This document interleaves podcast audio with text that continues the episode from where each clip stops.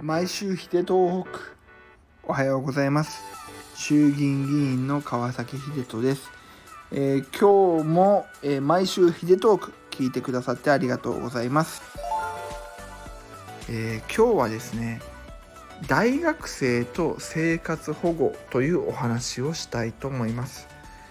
あの皆様は生活保護ってご存知ですかね？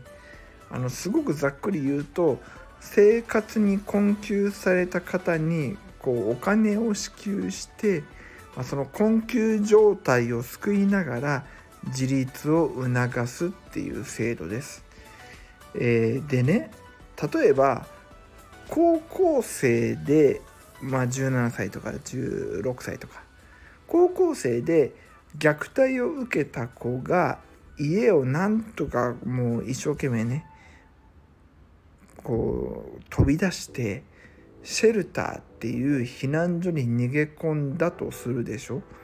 で当然必死に逃げてきてるから財布とかもないしカバンとかもないかもしれない。で保険証とかもないわけです。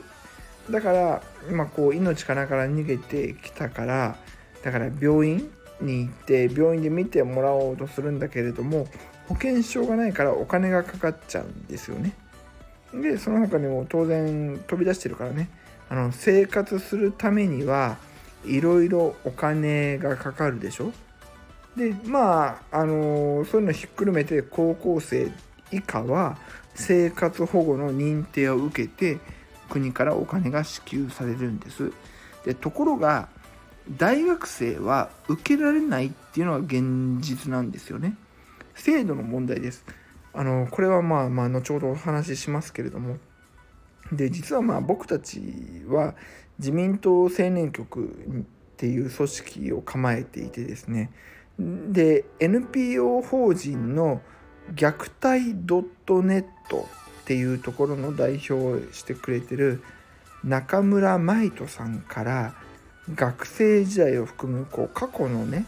壮絶な体験をお伺いしてなんとかなんとかしなきゃいけないっていうふうに思いました。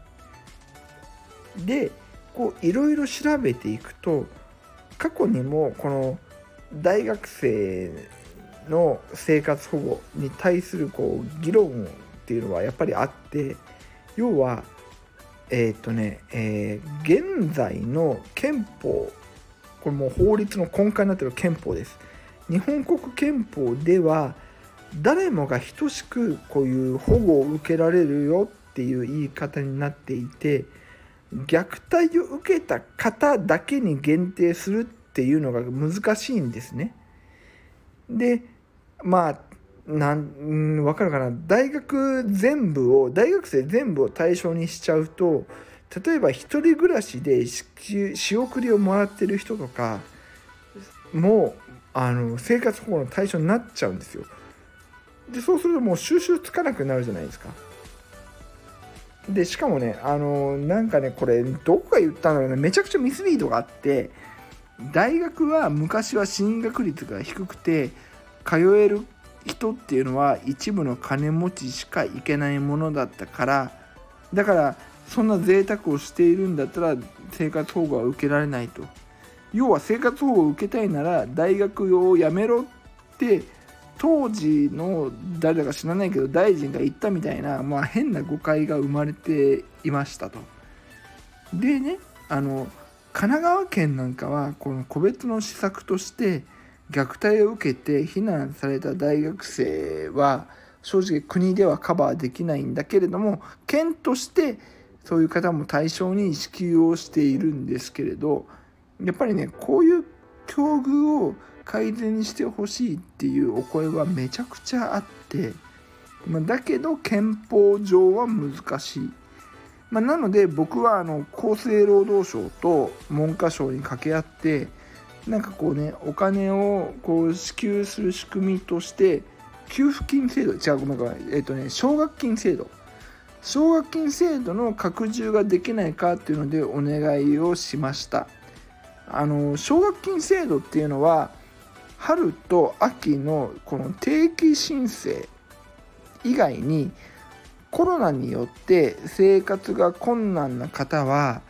随時で申請できるっていうルールがあるんだけれども実はこの生活が困難な方っていうところに虐待っていうのが入ってなかったんです。だからあのいざ困った時もこの奨学金制度は使えなかったんですけれども僕がその厚生労働委員会でこの質問をさせてもらってそれであの虐待を受けた学生もこの奨学金制度で随時申請の対象になりました。まあちょっとあのブログにその時の議事録も貼りますので見てください。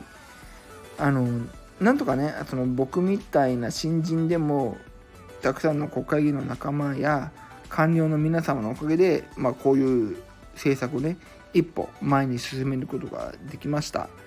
でもちろん要望通り生活保護で大学生を救うわけではないです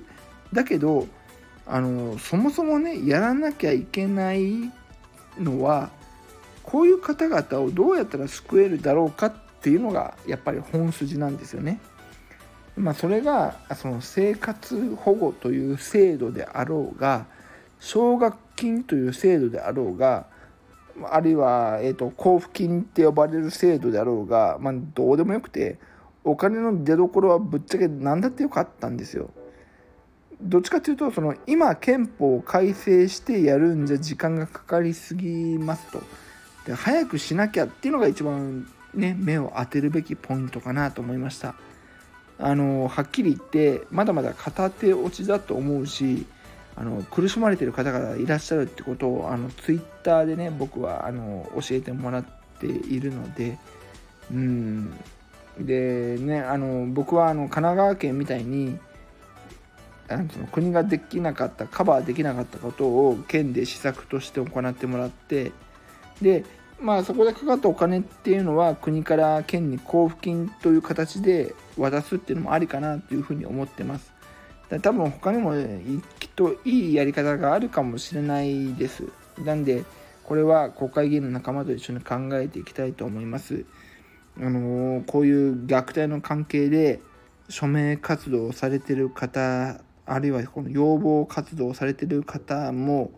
どうかねあのその生活保護っていうことだけにそのフォーカスを置かないで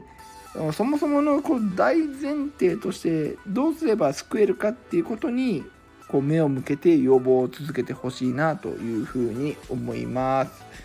はい。なんかダラダラ喋っちゃってごめんなさい。あの最後にちょっとお知らせだけさせてください。今度ねあの国政報告会僕やります。えっ、と9月の25日に伊賀と名張でやります。えー、9月30日に亀山で、えー、そして10月14日に鈴鹿でやろうと思ってます。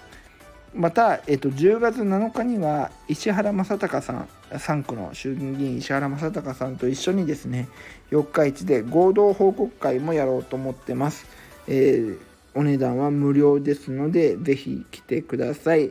え、詳細はブログの方に貼っておきます。というわけで、えー、毎週ヒデトーク聞いてくださって本当にありがとうございます。えー、今週も一日張り切って、ごめん、おかしいな、今週一日っておかしいな。今週も張り切っていきましょう。バイバイ。